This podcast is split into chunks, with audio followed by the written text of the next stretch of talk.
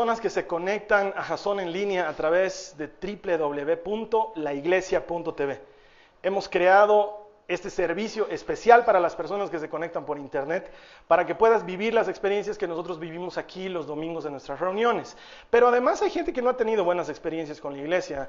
A veces has ido y no te has sentido a gusto, o ha pasado lo que no te gustaba, o sencillamente no tienes eso que hace falta para ir a una reunión dominical. Bueno, pues para eso tenemos las reuniones en línea. Lo que esperamos es que tu encuentro con Jesús sea tan real y tan vivido como en una iglesia físicamente, ¿sí? Así que por favor te voy a invitar a que te sientas libre. A la derecha de tu pantalla vas a encontrar una sala de chat. Ahí hay hermanos que te quieren ayudar, que están listos para ministrar. Eh, Eso quiere decir que te quieren ayudar a orar o si necesitas algún consejo, por favor. Este es el único tipo de servicio en el que alentamos a la gente a que se distraiga con lo que hay ahí a un lado. Sí, así que bienvenido, muchas gracias. Y a las personas que vienen aquí los domingos a nuestras reuniones de Jasón, les quiero dar muchas gracias. Que Dios les bendiga. Como siempre decimos aquí en Jasón, y es la verdad lo que la palabra de Dios promete, Él recompensa a los que le buscan. El que se aparta un minuto de su tiempo, una hora de su tiempo, un espacio de su tiempo para buscar a Dios, nunca saldrá sin recompensa. Amén. Y yo creo que hoy día Dios tiene algo para recompensarte. Vamos a seguir con la serie que hemos estado platicando la semana pasada, que se llama Uvas y Gigantes. Y es una serie en la que estamos explorando la carta a los Efesios, pero la estamos comparando con lo que sucedió con los exploradores que envió Moisés para reconocer la tierra, prometida antes de reclamarla en propiedad. Y la semana pasada habíamos visto que pese a que Dios tiene todo el poder, porque es lo que habíamos visto, que Dios tiene todo el poder, sus hijos, muchos de nosotros vivimos como si no tuviéramos poder para nada, como si fuéramos absolutamente débiles. Pese a que Dios tiene todo el poder y que nos los ha conferido, vivimos en absoluta debilidad. Y otra cosa que habíamos visto es que las fuerzas en nuestra vida, la fuerza que tú tienes en tu vida, no depende de tu habilidad, sino que en realidad depende de la autoridad de Dios. De que Él, en su soberana autoridad, te confirió a ti la capacidad de hacer cosas. Entonces tus fuerzas no provienen de tu habilidad, sino que provienen del poder de Dios. Amén. Ahora lo que vamos a ver es, primero quiero leerles unas citas bíblicas, son un poquito largas, pero son muy buenas, así que te voy a pedir que prestes atención. Los que tienen Biblias, acompáñenme en su Biblia a la carta de Pablo a los Efesios en el capítulo 1, versículos 3 al 14. Pablo, Pablo, Efesios 1, 3 al 14. Para los que están conectados en línea, la cita bíblica va a aparecer aquí abajo en la pantalla, pero si quieres utilizar una Biblia, arriba a la derecha hay un link donde puedes conseguir una Biblia para utilizarla en línea. Acompáñame entonces, por favor, Efesios 1, 3 al 14. Dice la palabra de Dios y presten atención. Está hablando Pablo y dice, bendito sea el Dios y Padre de nuestro Señor Jesucristo, que nos ha bendecido con toda bendición espiritual en los lugares celestiales en Cristo. ¿Con cuánta bendición espiritual nos ha bendecido? Con toda. Sí, dice que con toda bendición espiritual en los lugares celestiales en Cristo. Porque Dios nos escogió en Cristo antes de la fundación del mundo para que fuéramos santos y sin mancha delante de Él. En amor nos predestinó para adopción como hijos, para sí, mediante Jesucristo, conforme a la buena intención de su voluntad, para alabanza de la gloria de su gracia, que gratuitamente ha impartido sobre nosotros en el amado. En Él tenemos redención mediante su sangre, el perdón de nuestros pecados según las riquezas de su gracia, que ha hecho abundar para con nosotros. En toda sabiduría y discernimiento nos dio a conocer el misterio de su voluntad, según la buena intención que se propuso en Cristo, con miras a una buena administración en el cumplimiento de los tiempos, es decir, de reunir todas las cosas en Cristo, tanto las que están en los cielos como las que están en la tierra. Si se dan cuenta, Pablo hace distinción de las cosas que están en los lugares celestiales a las cosas que están aquí entre nosotros, ¿sí? Las cosas que están en los cielos como las que están en la tierra. También en él hemos obtenido herencia, habiendo sido predestinados. Segunda vez que dice que hemos sido predestinados, según el propósito de aquel que obra todas las cosas conforme al consejo de su voluntad. A fin de que nosotros, que fuimos los primeros en esperar a Cristo, seamos para alabanza de su gloria. En él también ustedes, después de escuchar el mensaje de la verdad, el evangelio de su salvación y habiendo creído, fueron sellados con él, con el espíritu de la promesa, que nos es dado como garantía de nuestra herencia, con miras a la redención de la posesión adquirida de Dios para alabanza de su gloria. Lo que Pablo te está diciendo es, Dios te ha dado todo lo necesario para que no solamente pases como vencedor esta vida, sino que consigas cosas en la vida que viene. Y como garantía te da su Espíritu Santo. Es como cuando tú vas y compras algo, ¿sí? Y como no te lo están entregando todavía, te dan algo en garantía, ¿sí? La salvación nosotros la tenemos en esperanza, porque todavía no estamos viviendo la salvación, la vida eterna no la estamos viviendo.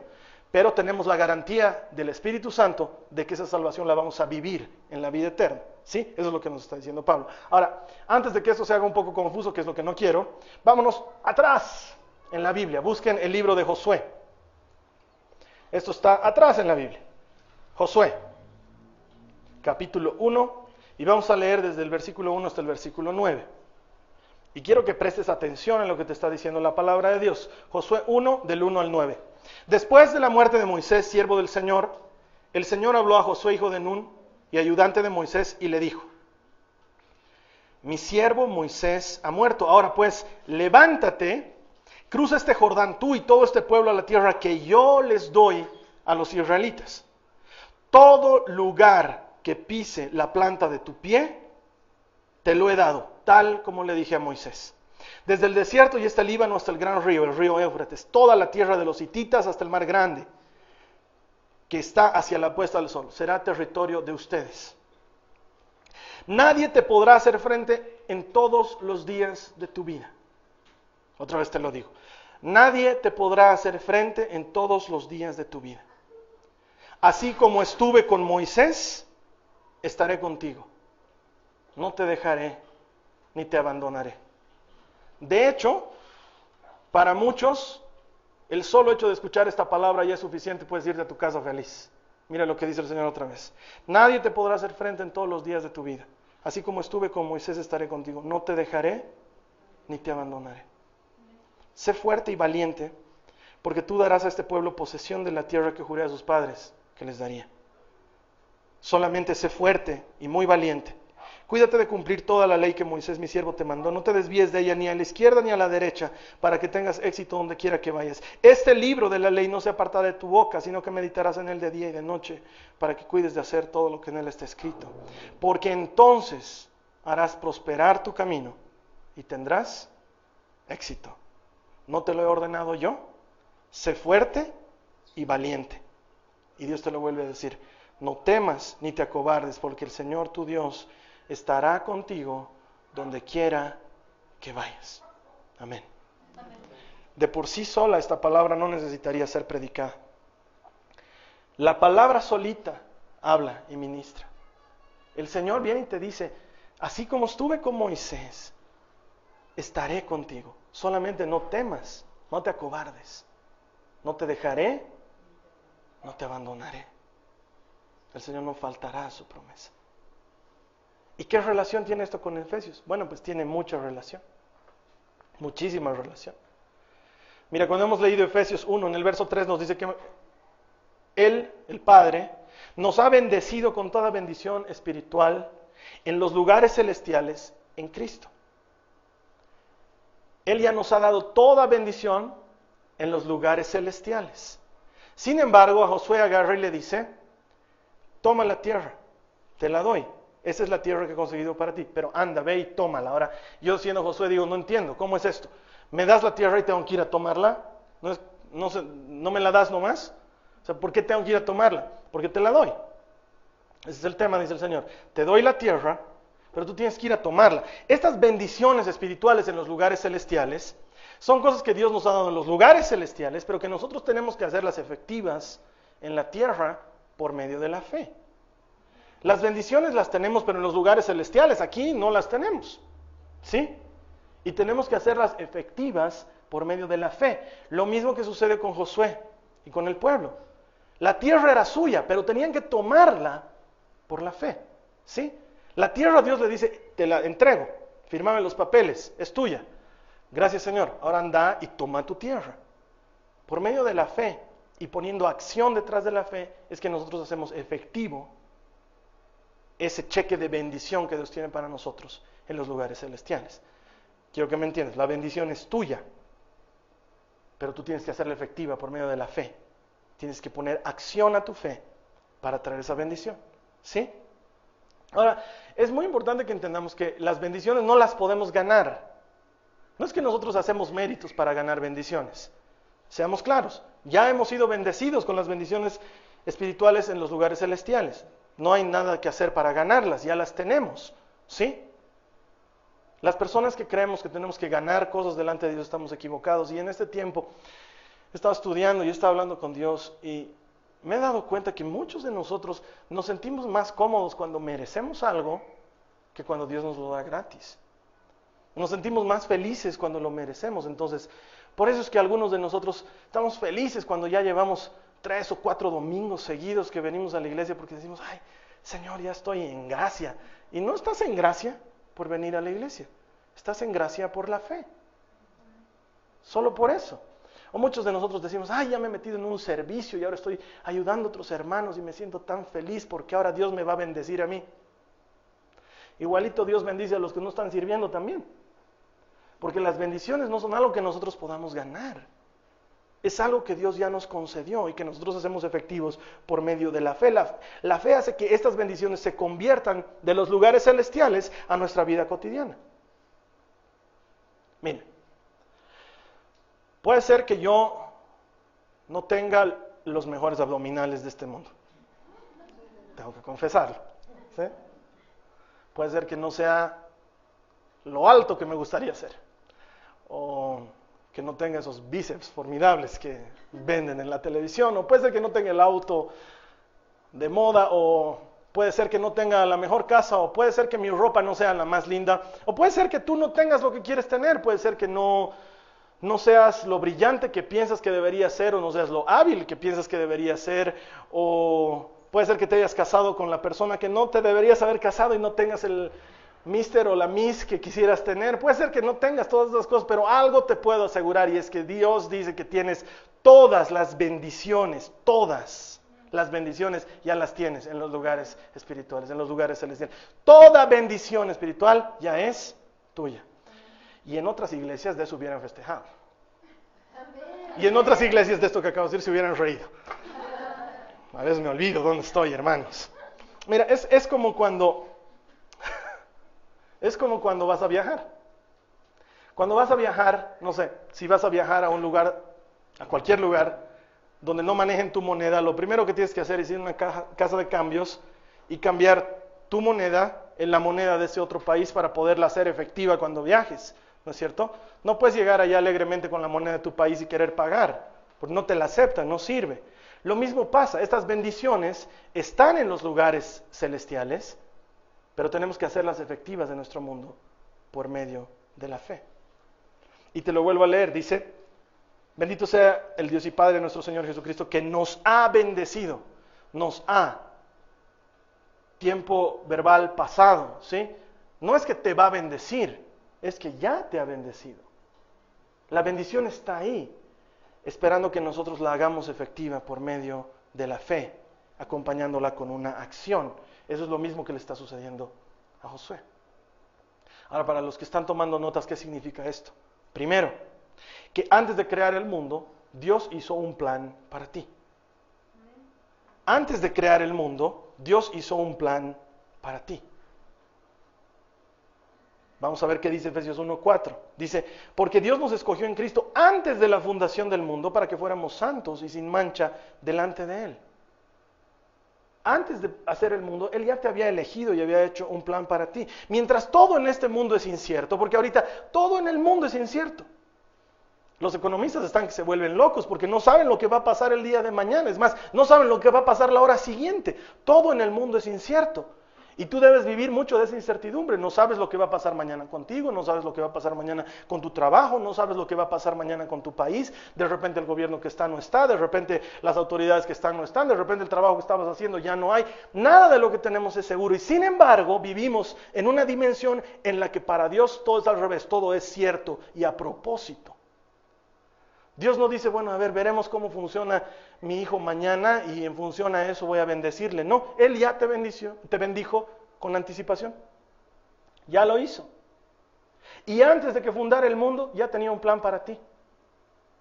Para que me entiendas mejor. Es como cuando van a filmar una película. Yo sé que aquí hay muchos cinéfilos, gente que le gusta ir al cine. No me imagino que películas de gran presupuesto, no sé, como El Señor de los Anillos, el tipo este va y la filma, ¿no? Y en lo medio de lo que están filmando agarra y dice, "Mm, este Frodo no me gusta. No, no es, no es el Frodo que yo me había... Y de hecho, no sé, creo que tenemos que trabajar un poco en este guion, porque este Frodo no está muy bien. No me imagino que eso suceda. De hecho, el libro ya fue escrito siglos antes y están adaptándolo a una película. Pero antes de hacer la película, han preparado todo para filmar la escena. No llegan ahí y dicen, ya a ver, ¿quién va a ser de Frodo? ¿Quién, quién es el Gollum? Tú, tú estás chaparrito, ven, tú tienes pinta de Gollum. No es así. Todo ya lo tienen planificado con anticipación. ¿Se imaginan una de esas mega películas de alto presupuesto con Tom Cruise, la explosión, él sale volando a través de la ventana y el director dice, corte, vamos a tomarnos un espacio de dos semanas porque hay que reescribir este guion, no me está gustando, no, no lo tengo claro todavía. No pasa eso. Una película seria tiene todo preparado con anticipación y van y lo hacen. Y sí hay la genialidad del director desde el momento de decir, uy, si lo hacemos de esta manera o de esta otra, pero se mantienen dentro de lo que planificaron anticipadamente.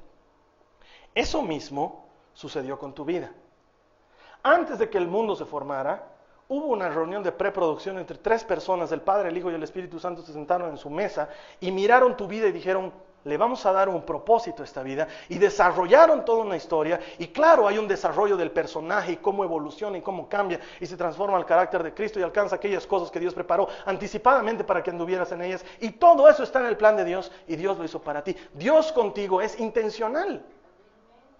No está trabajando a lo que venga. Ay, mi hijo, pecaste, eso no estaba previsto. ¿Qué hago?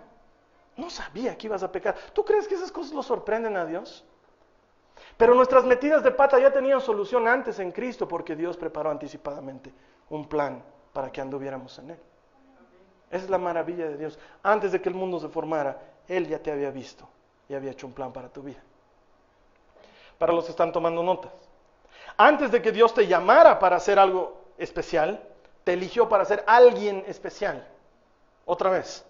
Antes de que Dios te llamara para hacer algo especial, Él te eligió para ser alguien especial. Miren, el mismo versículo dice, porque Dios nos escogió en Cristo antes de la fundación del mundo para que fuéramos santos y sin mancha delante de Él. Antes de darte una tarea, primero Él te da identidad. Porque cuando sabes quién eres, sabes lo que tienes que hacer. Cuando sabes quién eres, sabes lo que tienes que hacer. No me imagino que en una reunión, amigos, bocaditos, charlando, de repente alguien se atraganta con un bocadito y su amigo que está a su lado, que es médico, empieza a decir, "Ay- ayuda, auxilio, se está atragantando. No me imagino, el, el de al lado le va a decir, oye, tú eres médico. Ajá, auxilio, ayuda. Si eres médico, sabes lo que tienes que hacer. A no ser que no. Sí, pero mi especialidad es dermatología, digamos, ¿no? O sea, atorados no, no puedo arreglar, no sé. Cuando sabes quién eres, sabes lo que tienes que hacer. Y les tengo que confesar, muchas veces en la semana me tengo que recordar esto. Porque a veces estoy haciendo macanas y entonces entro en cordura, no en gordura, en cordura. Ay, hermanos, las cosas que me hacen pensar. Entro en cordura y digo, no, no, un ratito. Yo soy cristiano, soy pastor, no puedo hacer esto. Tengo que hacer esto otro. Porque cuando sabes quién eres, sabes lo que tienes que hacer. Entonces, antes de preguntarte, Dios, ¿qué quieres que haga? ¿Cuál es el propósito que tienes para mi vida? Hay una pregunta mejor. Señor, ¿quién soy? ¿Quién soy en ti? ¿Qué has diseñado para que yo sea? ¿Quién soy? Porque cuando adquieres identidad, tu propósito es claro. Imagínate, si Dios viene y te dice, hijo, eres carpintero. Entonces ya te diste cuenta que eso de las computadoras para ti no funciona, ¿no? Ese ratito. Y ya el gran misterio de tantos siglos se respondió en un segundo. Porque cuando sabes quién eres, sabes lo que tienes que hacer. Cuando la gente se va a casar, invierten muchísimo tiempo, y lo digo por experiencia, en los preparativos para el matrimonio. Me acuerdo que con la Carlil lo que nosotros hemos hecho es, estábamos tan ocupados y sin embargo necesitábamos hacer tantos preparativos que un día nos sentamos, agarramos un calendario y empezamos a anotar cosas que teníamos que hacer por fechas. Era un cumplimiento de metas y era asignación de tareas. Ya tú ves esto, yo veo esto, esto lo vemos juntos, esto lo ves tú, esto lo veo yo, yo lo voy a manejar esto, esto lo manejas tú, hasta tal día, hasta tal fecha, hasta tal. Y habíamos hecho una planificación perfecta. Y me acuerdo que nuestros papás andaban en zozobra porque todo el tiempo nos decían, chicos, ya falta poco tiempo para su matrimonio y no los vemos haciendo nada. Y nosotros decíamos, tranquilos, todo está bajo control, estamos haciendo y hacíamos lo que teníamos que hacer por fecha, con mucho tiempo de anticipación. Y eso pasa en la mayoría de los matrimonios. Lo triste que no pasa es que la gente se prepara mucho para casarse, pero se preparan poco para ser esposos. Andamos enfocados en lo que hay que hacer y andamos muy poco enfocados en la identidad. Y cuando sabes quién eres, sabes lo que tienes que hacer. Entonces, cuando yo la veo a mi esposa que está pasando por alguna necesidad, lo primero que salta en mi cabeza es, yo soy su esposo, mi trabajo es protegerla, mi trabajo es ayudarla, mi trabajo es proveerle, porque soy esposo. De la identidad viene el oficio. Nunca al revés. Pero la gente pasa hartísimo tiempo preparando matrimonios, pero nunca se preparan para ser esposos o esposas. Y por eso muchos matrimonios fracasan. Porque cuando están en la cancha no saben su oficio. No saben ser esposos, no saben ser esposas. Porque la identidad viene antes que el oficio. Primero es saber quién eres para luego saber lo que tienes que hacer. Es mucho más importante quién eres que lo que haces. Es mucho más importante quién eres que tu trabajo, que tu actividad. Porque cuando sabes quién eres, sabes lo que tienes que hacer. Mire, cuando Jesús iba a ser bautizado, se deben acordar todos de este pasaje. Jesús charla ahí con Juan, que si me bautizas, que si no me bautizas, que ya pues después yo te bautizo, ya quedaremos en esto, te bautizo. Lo bautiza, sale del agua y lo primero que sucede es que conforme el Espíritu bajaba sobre él, Dios dice, este es mi hijo, mi amado, en él me complazco. ¿Por qué? ¿Por qué no agarró y dijo, Jesús, anda y salva al mundo? No, no, ve. Lo primero que hizo Dios fue darle identidad, afirmar su identidad, porque la identidad precede al ministerio. No fue que Jesús ya estaba sanando enfermos, echando fuera demonios, resucitando muertos, anunciando las buenas nuevas, y entonces Jesús dijo, este es mi hijo amado, por lo que está haciendo lo reconozco. No, al revés. Antes de que hiciera cualquier cosa, este es mi hijo amado. Y porque es mi hijo amado, verán lo que es capaz de hacer. La identidad viene antes que la actividad. Es mucho más importante quién eres que lo que vayas a hacer. Porque cuando sepas quién eres, inmediatamente vas a saber lo que tienes que hacer. Para los que están tomando notas. Antes de buscar tu propósito, primero necesitas apasionarte por Jesús. Hay gente que me dice, hermano, ya llevo muchos años y todavía no sé cuál es el propósito de Dios para mi vida. Y yo no les digo, pero dentro de mi pienso, lo que pasa es que no te has apasionado todavía por Jesús. O sea, necesitas vaciarte en Él primero. Necesitas dejar de ser tú para que Él sea en ti primero. Como dijo Juan el Bautista, es necesario que yo decrezca, que yo disminuya, para que Cristo se haga grande. Miren lo que dice Mateo 10, 39, los que tienen Biblias. El que ha hallado su vida, la perderá. Y el que ha perdido su vida por mi causa, la hallará. Entonces, hermana, hermano, antes de estar preocupado por el uso que le vas a dar a tu vida, es mucho mejor saber quién diseñó Dios que tú fueras. Porque cuando no sabemos el uso, luego abusamos de eso y lo usamos mal. Cuando desconoces el propósito de algo, eso termina siendo mal usado. Cuando no sabes para qué sirve, lo usas para lo equivocado, ¿verdad?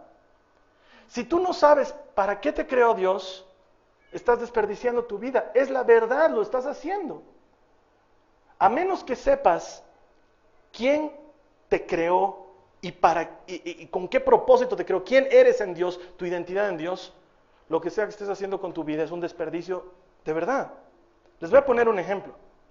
Tengo una hijita de un año y cuatro meses. Se llama María Joaquina. Me ha sacado el impuesto. Mi hijita es tremenda. Sí, es una bendición de Dios. Es, es tremenda la María Joaquina, es agotadora, es inteligente, es curiosa, tiene energías extras, tiene calorías extras, tiene defensas extras, todo extras. Es- esa mi hijita ha venido potenciadísima, ¿ya? Y es bárbara la María Joaquina. Pero como todo bebé, hay cosas que no sabe aún. Y los que son papás van a entenderme y van a decirme, yo estoy contigo, Carlos Alberto, una de las frases que más dice un papá es, no te metas eso a la boca. ¿Sí? La María Joaquina se mete todo a la boca, todo a la boca. Como no sabe para qué sirven las cosas, a la boca. Porque cuando no sabes el uso, lo siguiente que sucede es que abusas de eso, ¿sí? Como no sabes para qué sirve, lo usas mal. Entonces la María Joaquina ve a la boca, lo que sea, cepillo a la boca. El otro día, hermanos, estaba yendo a agarrar el cepillo con el que limpian el baño y le he pescado. Estaba a punto de, ah, así con ah, no. Pero es verdad, cuando no sabes el uso, luego lo usas para otra cosa. Por ejemplo, la María Joaquina tiene, en, en mi dormitorio tenemos un aparato de música que está muy a su alcance. Ella no sabe para qué es el aparato de música, debe creer que es para que las lucecitas brillen, entonces ella va y empieza a apretar botones. Aprieta los botones. Al principio nosotros luchábamos, María Joaquina, no toques, deja hijita, no es para eso. Hasta que le hagamos entender para qué es, ya, que nos hemos rendido. Entonces ella debe creer que es su Nintendo, entonces va, se para, toca, se ríe, toca, mueve el botón del volumen, ta, cambia. De repente, como el volumen está todo, cambia a radio, nos, nos ensordecemos, ¿sí? Y nos damos cuenta que la María Joaquina está jugando con su aparato. Porque cuando desconoces el propósito de algo, luego lo usas equivocadamente. Es la verdad. Entonces, de hecho, por ejemplo, está muy, hoy está muy de moda esos Wisin y Yandel y Daddy Yankee que son vienen y dicen cosas de la gente y hablan de las cosas que pasan en su vida y los chicos y las chicas y no sé qué, ¿no? Y yo les soy honesto, les soy honesto. Yo creo que esos chicos, lo digo con absoluto respeto para los que les guste, pero con absoluto respeto, creo que nunca supieron cuál era el uso de su talento. Como no saben quién son, están malgastando, eh, están malgastando su talento. Yo creo que son profetas de un ministerio equivocado. Que si recibieran la dirección correcta estarían profetizando lo que hay que profetizar. En lugar de decir, no sé, bájate la falda, eres una callejera, una cualquier, no sé qué cosas que dicen. Calle 13, ay, no me digan que no han escuchado. Los que están en línea, haz clic abajo si has escuchado alguna de estas cosas. Por favor, yo estoy seguro que han escuchado esto. Y yo de veras creo que nunca descubrieron su propósito. Y hay gente que mueve multitudes sobre escenarios y yo creo que son salmistas en un escenario equivocado, que nunca supieron cuál era su verdadero propósito. Y están llevando a la gente a izquierda y a derecha cuando podrían estarla llevando al camino angosto por el que pocos transitan. Creo que hay gente que, que no conoce su propósito y porque no conoce su propósito está utilizando su talento en el lugar equivocado. La misma habilidad que se necesita para pararse delante de la gente y predicar de Jesucristo es la misma habilidad que se necesita para convencer a un muchacho de comprar droga. Y yo creo que hay muchos predicadores que se equivocaron de negocio porque no conocen su identidad en Dios. Y probablemente te esté pasando algo similar. Y lo que yo quiero que sepas es que antes de buscar por, cuál es tu propósito, necesitas apasionarte por Cristo, porque cuando te apasionas por Él, tu propósito queda manifiesto. La razón por la que estás aquí queda manifiesta. Luego, para los que están tomando notas, número cuatro, antes de que buscaras a Dios, Él tenía un plan para ti. Antes de que tú digas, oye, lo que necesito en mi vida es Dios, Él ya tenía un plan para ti. Vamos a ver, por favor, lo que dice Efesios 1, pero los versículos 5 y 11. Dice, en amor nos predestinó para adopción como hijos para sí mediante Jesucristo, conforme a la buena intención de su voluntad. En amor nos predestinó para adopción. Verso 11. También en Él hemos obtenido herencia, habiendo sido predestinados según el propósito de aquel que obra todas las cosas conforme al consejo de su voluntad. Esta palabra predestinó viene de una palabra en griego que significa predestinó. ¿Ya? No hay dónde darle vueltas. Es ¿Saben lo que significa predestinar? ¿No es cierto? Es como cuando tú agarras una platita cuando te pagan y dices, esto, estos 200 los voy a guardar para hacerme esa lipo que tanto necesito. ¿ya? No sé, no sé, ya. Esto, estos 200 los voy a guardar para mi mamá, digamos. No, no sé, para lo que quieras guardarlo. ¿ya? Y lo predestinas para algo. Bueno, Dios dice que te ha predestinado para algo y te cuento que en los círculos teológicos esto causa revuelo porque es guerra santa hablar de predestinación, porque hay unos que dicen que Dios ha predestinado a algunos para que se salven y otros no. Predestinación. Entonces dicen, si Dios ya te ha predestinado, ya no haré nada, ¿no? Igualito, si ya me ha predestinado, en vano me esfuerzo o me desesfuerzo, igualito ya tengo un fin.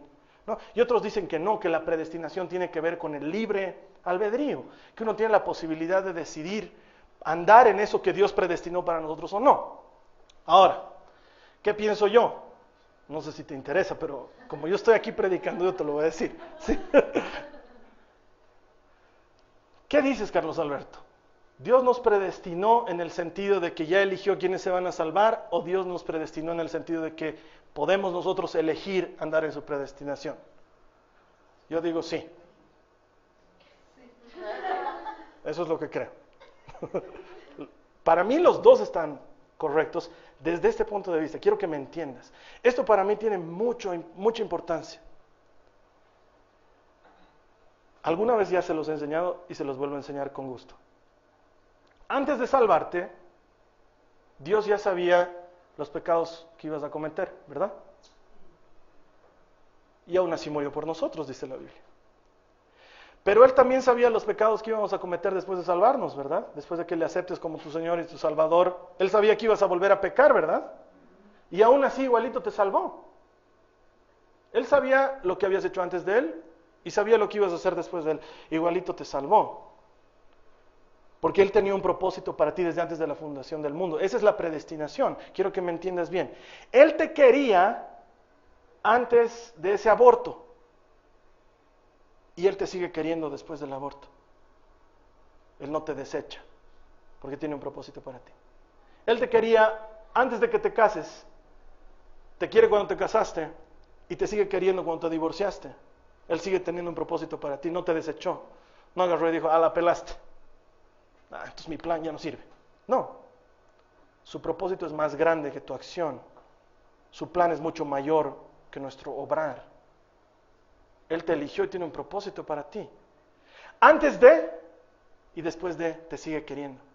Antes de que fallaste y después de que fallaste te sigue queriendo. Él había hecho un plan para ti antes de que cometieras el error y después de que cometiste el error el plan sigue intacto. Dios te sigue queriendo. Él no ha cambiado de manera de pensar. Tú sigues estando en sus planes. No hay manera que decepciones a Dios. Él te sigue amando. Y no hay nada que puedas hacer para que Él te ame más. No te puede amar más de lo que te ama. Ya hizo todo lo que necesitaba hacer para demostrártelo. Entonces, termino con esto. La promesa está ahí delante. La tierra prometida está ahí delante. Y vas y la miras y está llena de gigantes. Y Dios dice, esa tierra es tuya, tómala. Yo te la he dado, tómala. Pero Señor, era que me la des vacía. Lo que pasa es que si te la doy vacía, nunca, nunca descubrirías que puedes vencer gigantes. Entra en la tierra, tómala, es tuya. Pero Señor, ¿cuál es el propósito? No yo te he diseñado para ser un campeón. Y cuando sabes que eres campeón, sabes lo que tienes que hacer. Vas y ganas. Amén. Las promesas están delante de ti. Lo único que tenemos que hacer es convertirlas de los lugares celestiales a nuestra vida por medio de la fe. Vamos a cerrar nuestros ojos. Ora conmigo, por favor, dile al Señor gracias. Gracias por esta palabra, gracias por haberme llamado, por, por haberme elegido, porque antes de la fundación del mundo habías tenido un propósito para mi vida. Dile gracias por eso al Señor, dile gracias. Y Señor, quiero hacer efectivo todo lo que has preparado para mí. Pero antes ayúdame a entender quién soy en ti, Señor, cuál es mi identidad en ti. Antes de saber cuál es mi propósito, quiero saber quién soy, quién me diseñaste que fuera. Si tú estás orando en línea conmigo, te voy a pedir que le digas al Señor, ayúdame a entender quién soy. Ayúdame a descubrir quién soy en ti, quién diseñaste que yo fuera, qué, identi- qué identidad me has dado, Señor. Porque cuando yo sepa quién soy, voy a saber exactamente lo que tengo que hacer. Te doy gracias porque creo que es así para mí. Si tú has estado andando solo y sin propósito, yo te voy a pedir que ores y le digas al Señor, revélame mi identidad. Te voy a pedir que ahí en línea ores conmigo y digas, Señor, revélame mi identidad. Todos los que quieran conocer su identidad en el Señor, dile, Señor, revélame quién soy. Revélame quién soy. Tu palabra dice muchas cosas de quién soy, pero quiero saber específicamente quién soy. Específicamente quién soy. Ayúdame a entenderlo. En el nombre de Jesús. En el nombre de Jesús. A los que han estado conectados, muchas gracias. La siguiente semana vamos a estar hablando en la última prédica de esta serie Uvas y Gigantes. Me va a encantar compartirla contigo. ¿Qué te parece si invitas a otras personas a que se unan a estas reuniones? Lo pueden hacer desde su casa, en la misma dirección. Jason en línea se encuentra en www.laiglesia.tv. Te veo la siguiente semana. Muchas gracias. Dios te bendiga. Chao.